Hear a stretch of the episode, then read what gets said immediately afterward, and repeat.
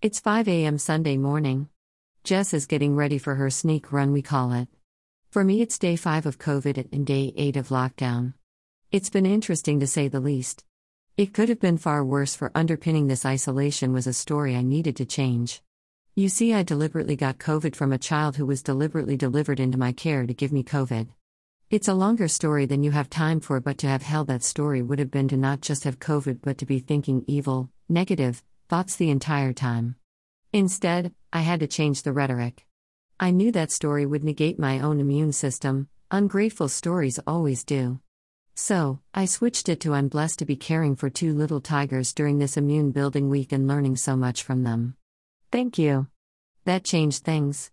So, as my body temperature went from hypothermia ratings to the equivalent of molten lava in a Hawaiian volcano pouring into the sea, as my energy went from struggling to smile to wanting to ride my road bike to the moon, from craving food to wanting to puke it, the backstory has been a good one. The most interesting part has been to watch my immune system fighting this amazing bug. As my body got a grip on COVID on a daily basis and I started to feel quite okay, the bug would cleverly mutate and take a deeper grip on my entire function. My immune system would fight back and then boom, COVID would mutate again. Through all this, Jess remained mum. Her number one priority. She worked in meetings and delivered her engineering solutions while I entertained the tigers between coaching sessions and writing. The days were awesome, as I learned to play Uno again, to soothe tears and settle fights. Once a day, we switched on the TV and watched a movie of my choice, that gave Jess another two hours to work uninterrupted as she's not a TV buff, so we watched or rewatched ANTS, B, Neverending Story, Madagascar, and Puss in Boots. What a wonderful dive into my imagination, creative spirit, and love for the unseen. My visualizations and affirmation powers and skills multiplied. I felt this wonderful joy in the afterworld as my subliminal mind basked priority over my subconscious. I know all this seems a little technical for all you high flying business consultants, but please hear me as your teacher. The human spirit is a childlike ability to imagine. Without this imagination, you become a statistical robot turning up, making repetitive choices, and going home. Doing what will be very soon robotized.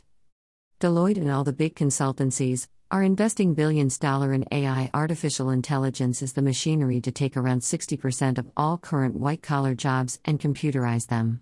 That's called evolution by the way. If your day is composed of choices that can be robotized, like HR, like motivating others, like sales, then you would be wise to systematize your job too. And use that extra time to get more done. The average speaking speed rate is 150 WPM, 2.5 words per second, Dash the average typing speed is around 40 words per minute, WPM. If you want to be very productive, you should aim for a typing speed of 65 to 70 words per minute. In other words, at full speed, you can type at half the speed you speak. So it would seem logical that you speak your emails instead of typing them. Are you still typing stuff? Well, welcome to AI replacing you soon. That's not a threat. It's a promise. But that's the tip of the iceberg, because the listening speed of humans is normally faster than the speaking speed, and thus the recording speed of an audiobook, many people listen to an audiobook, podcast, at 1.5 to 2 times faster than the recorded speed. So, here's the rub. If you are still reading books, you're wasting time. If you are still communicating interoffice in writing, you're wasting time. If you're still listening to people on Teams and Zoom at normal speed, you are wasting time. Time that you do not have. How to get more done in less time. Talk faster, say less words in the same time. That doesn't mean you actually talk faster. You talk at the same speed, but you get to the bloody point. You structure what you say in a clever way to engage the listener. In other words, you, like me, must learn to be a professional speaker because it will, in daily life, save you time, keep people focused on you, and get your message across. Plus, typing is one of the fastest ways to break the energy storage of personal magnetism, another later topic in Success Formula. So, why do we resist sending audio messages and listening to others at two times speed? Because we don't know how? Voice text messages are standard on iPhone. Loom videos have replaced emails, you can even draw on the screen while talking. Podcast apps have speed controls, and we can even exceed 2.5 times the talking speed. The reason we resist this is because we are not always focused on listening or speaking, and so, for example, typing you can cut away from, boil the kettle, and take a pee, but talking maybe not. To talk an email or letter, you need a structure you repeat that brings focus to the listener. To present at a meeting is different because you can't speed up what you say, then you use visuals to help keep focus. So, this is all what you learn with a couple of tigers in the house with COVID isolations? To get to the point. To engage your imagination before you speak.